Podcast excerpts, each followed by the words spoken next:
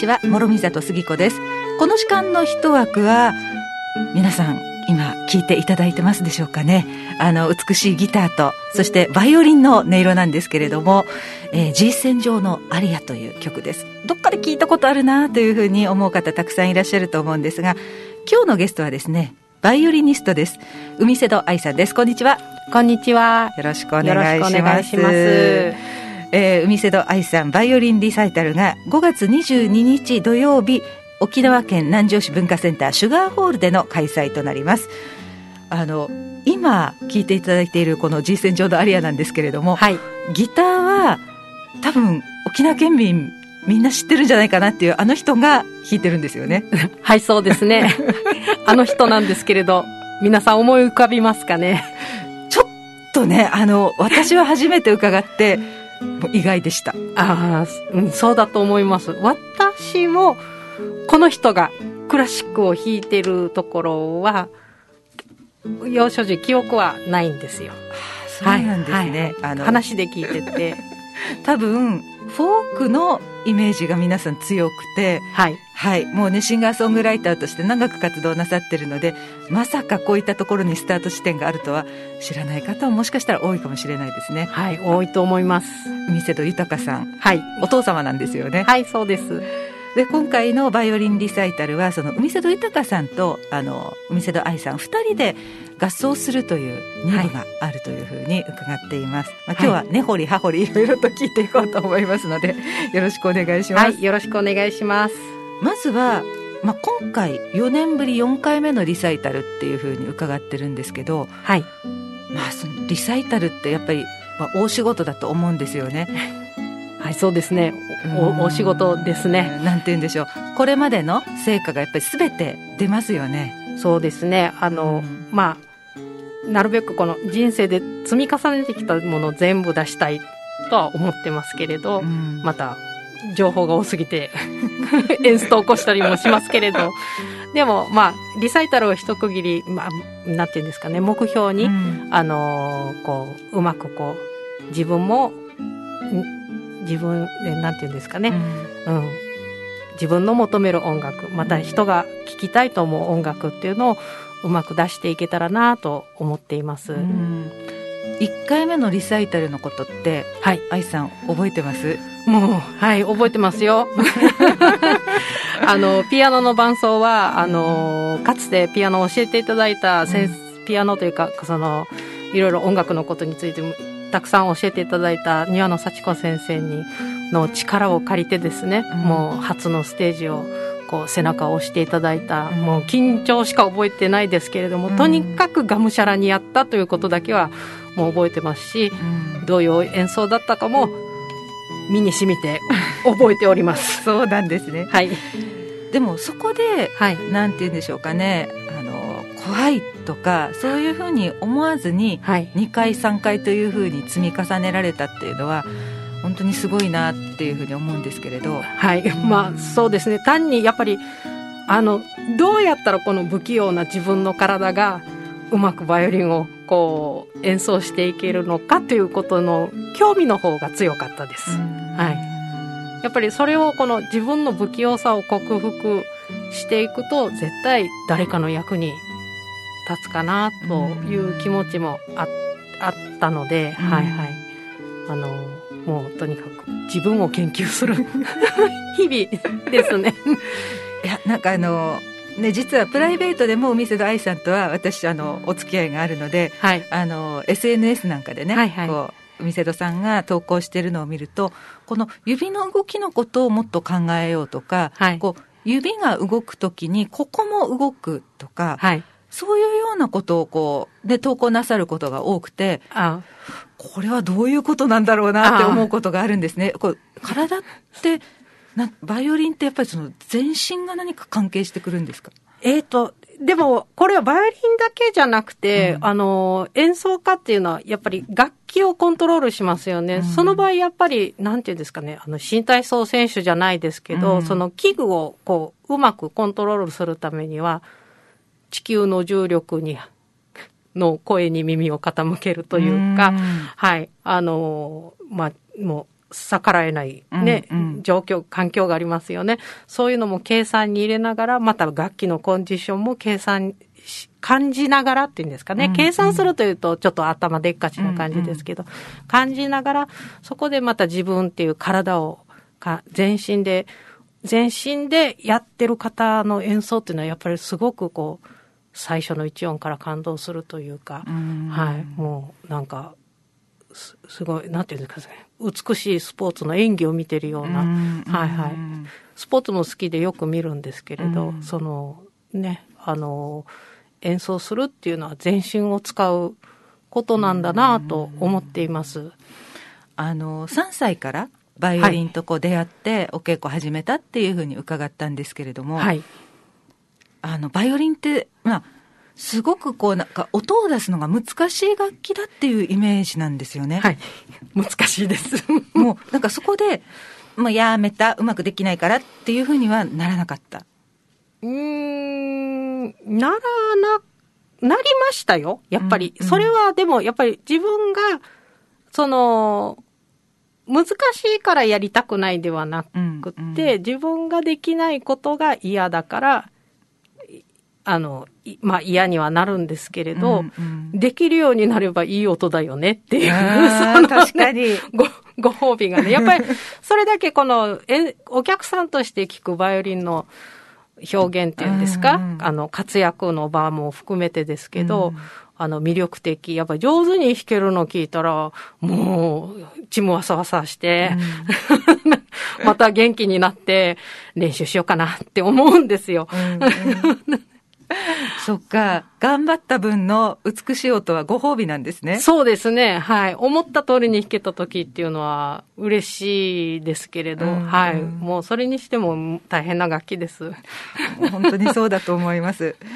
で、今回の「海瀬戸愛バイオリンリサイタル」まあ、4回目なんですけれども、はい、一部が無伴奏曲、もうこれは自分のテーマとしていつも決めてるんだっていうふうにおっしゃってましたけれど、はい、どういうことでしょうか。第1回目のリサイタルはもう初舞台だったので、うん、もうでまた無伴奏を弾くっていう力量はなかったんですけれども、そのやっぱりバイオリンっていう楽器を自分のこの思い通りって言ったらちょっとおこがましいですけれども、うん、この心のままに動かす、でそれがこの人前でたった一人でできるっていうことっていうのは私にとってはすごく大事なテーマで、そうですね、でまたバッハはすごく難曲なんですけれども、うん、もうとにかくちょっとさらうとどんどん弾きたくなるんですよ。本当に目に見えない引力に引きずり込まれるような、はい、このメロディーの展開がですね、うん、だから楽譜を見てるだけでドキドキしてしまう、うん、うん、そう、もうそれがもう自分の中にある以上、それをなしにバイオリンっていうのはもう自分の中でありえないんです。不思議ですけど、まあだからこそ世界中でバッハが愛されてるんだと思いますけれど、うん、だからそれをもう少しずつでもいいから自分でコツコツ取り組んでいくっていうのがもう日常になってますね。バイオリン、このなんていうんですかね、バイオリニストとして活動し始めてからずっと、はい、今回一部で演奏するのはバッハというふうにありましたが、はい、バッハの無伴奏バイオリンソナタ第1番、はい、もう導入部分から、はい、ちょっと掴まれますよね、あの曲、うん、そう、和をね、じゃーん、じゃーんっていうこうドラマチックなチャララーっていう、はい、もうそこからもう何か始まるっていう、もう一個導入部で有名なのでチャララーチャラララランチャーンっていうのもありましたよね。あれが本当にオルガン曲だったか、ちょっと今は議論があるところらしいんですけど、その導入からわしづかみにするようなこの曲奏で、しかもバイオリン一本で、はい、もうその魅力以外の何物でもない感じですね。で、聞くところによると、はい、無伴奏バイオリンソナタ第1番というのは、はい、25分ぐらいある曲なんですか。あ、そうですね、まあ私が弾いたら25分ぐらいかかる感じでしたけど、はい、そうなりますかね。なんかね、はい、これだけ、はい、まあもちろんどの演奏もそうですけれども、はい、もうやってきたことが全てこう出てしまうというか、まあ、そのためにこう、はい、向き合うために取り組んでいらっしゃるのかなっていう感じもするんですけれど、すごいなと思いました。ああ、そうですか。ありがとうございます。もうでも本当にそれはもう本当はお客さんからお金取って引いていいのかなという感じなんですけれども、でもこのもうまあ私にとっては一人で弾くのもオーケストラで弾くのも室内楽で弾くのも同じように感じるんですよ。やらなきゃいけないことは変わらないと思っていて、でやっぱりどちらもあってオーケストラやその他の活動があって無伴奏も弾けるし、無伴奏やってまた他の活動に生かすっていうことがこのサイクルとしてあるので、すごく勉強になる曲ですね。どういう演奏であっても、はい、それがまた次を生む、そうですね、つながるというか、はいはい、そんな感じなんですね。はい、もうバイオリンの謎に迫りつつもあるし、はい、またこれが こんなにこう見事にその技巧的、難しいんですけれども、音楽表現として豊かな曲として書かれてるっていうことに本当に驚きます。ね、その本当にバイオリンという楽器だけで、はい、どこまでその世界を構築していくかっていうところが私たちはね、聞きどころだと思いますので、はい、ぜひ皆さん第1部注目していただきたいと思います。そして第2部は、まあ、お父様である海瀬戸豊さんと、はい、バイオリンとギターの共演っていう形になるんですけれども、はい、この2部の曲はもともとはそのピアノ伴奏の曲なんだけれどもっていうお話をしてましたね。あ、そうですね。ピアノ伴奏であったり、またごめんなさい、G線上のアリアは弦楽合奏なんですけれども、本来別の形でオリジナルがある曲なんですけれども、ギターで伴奏するのもいいなっていうことで、まあ、純粋には父とやりたかったっていうのが先にあって、でその中でじゃあどういうプログラムが組めるだろうということで、曲をいろいろ探してきて、はい、練習取り組んだっていう感じですかね。すいませんね、はい、本当に海瀬戸豊さんのイメージって、はい、まあ、フォークスのねシンガーソングライターっていうイメージがものすごく多くて、はい、クラシックですかって私は驚いたんですね。はい、もう家では時々このクラシックの商品をエチュード代わりに演奏してたりするのが、私は逆に子守歌代わりというか、なんて贅沢なんだろうと思いますでしょ。そう思う、はい、でやっぱりそれはね、私もそれはもうきっとこういう環境というのは特別なんだろうなって大きく成長するに従って思っていて、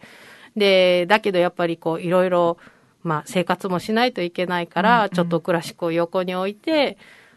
活動してきた父、でも、それも父です、なんですよ。やっぱりそういう、歌を作って、みんなに、聴いてもらいたい。父の曲は歌詞も父が作ってますので、ほとんどが。はい、それはもう本当に彼の思いなんですね。で、だけどもそっちの方が大変で、もうちょっとクラシックはずっと横道に置いてきたっていう感じなんですけれど、まあ家でちょっとこうお酒引っ掛けながら弾いてるんですね。弾いてるんですね。はい。なんとも言えない感じで、私はもうすごい好きなので、はい、どっちの父も好きで、はい。だからまあ一度でもいいからこう父とそういうクラシックの曲をやってみたいという希望はありましたね、ずっと。お父さんこんな風にしたいんだけれどっていう話をした時は、はい、すんなり分かったっていう感じでしたか？ね、基本レスポンスがない人なのでうんともすんとも言わないんですよね。まあだけれどもうコロナで家に閉じこもってる毎日でしたので、もう楽譜を本人の目の前に置いてやってくださいみたいなはい、やりましょうっていう感じで、もう有無を言わさずという。でそれででもこのちょっと披露する場があったりしたもんですから、それでじゃあもうやろうかっていう流れになってって、いや去年はね多分愛さんや水戸豊さんだけではなく、すべての演奏家や、あとはねいろんなパフォーマンスする芸術家の皆さんたちにとってみると、大変ね苦しい1年で発表したいけれどもできないとかね、このなんともこう歯がゆい1年だったと思うんですけれども、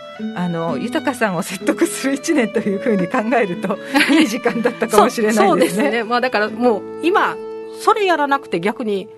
やらなかったら怒られるような気がしました。もうはい、そうなんですね。もう本当にね大変な時代ではあるんだけれども、その中でまたいろんなものに向き合って、この1年こう磨いてきた、もうその前からですねこう磨いてきた音ですので、どうぞ皆さん5月22日は南城市文化センターシュガーホールで海瀬戸愛さんのバイオリンお聴きいただきたいと思います。5月22日土曜日、会場が、1時15分開演が、2時からというふうになっています。チケットは、全席自由、一般が2000円、高校生以下が1000円、未就学児童の入場は今回はもうごめんなさいということですので、ご了承ください。で、感染症対策もかなり気を配っているようなんですけれども、まず、入り口での検温にご協力ください、ということと、連絡先を記入していただきたいということですね。そうですね、座席の方に、プログラムと一緒にこの座席に座った方のお名前と電話番号ですねいただいて、ちょっとこちらの方で2週間取っておくんですね。それでもしこのイベントの関係の方で何かあった時は、こちらの方から、主催者である私の方からご連絡させていただくっていう形で、取ろうかなと思っています、こちらもご協力よろしくお願いします。そしてマスクの着用と咳エチケット、こちらのね基本の感染症対策をぜひご協力ください。あと、手指の消毒などなどでございますね。で、プレイガイドなんですが、竜坊コープアプレローソンチケットとなっております。また、GGS の方までお問い合わせいただいても構いません。電話番号が 090-6858-9940、 GGS は 090-6858-9940 となっています。さあ、もうリサイタル迫ってまいりましたけれども、今の心境は、基本に立ち返れっていう感じですかね毎日海瀬戸愛バイオリンリサイタル、5月22日です。どうぞ皆さん足をお運びください。今日は、バイオリニスト海瀬戸愛さんでした。どうもありがとうございました。ありがとうございます。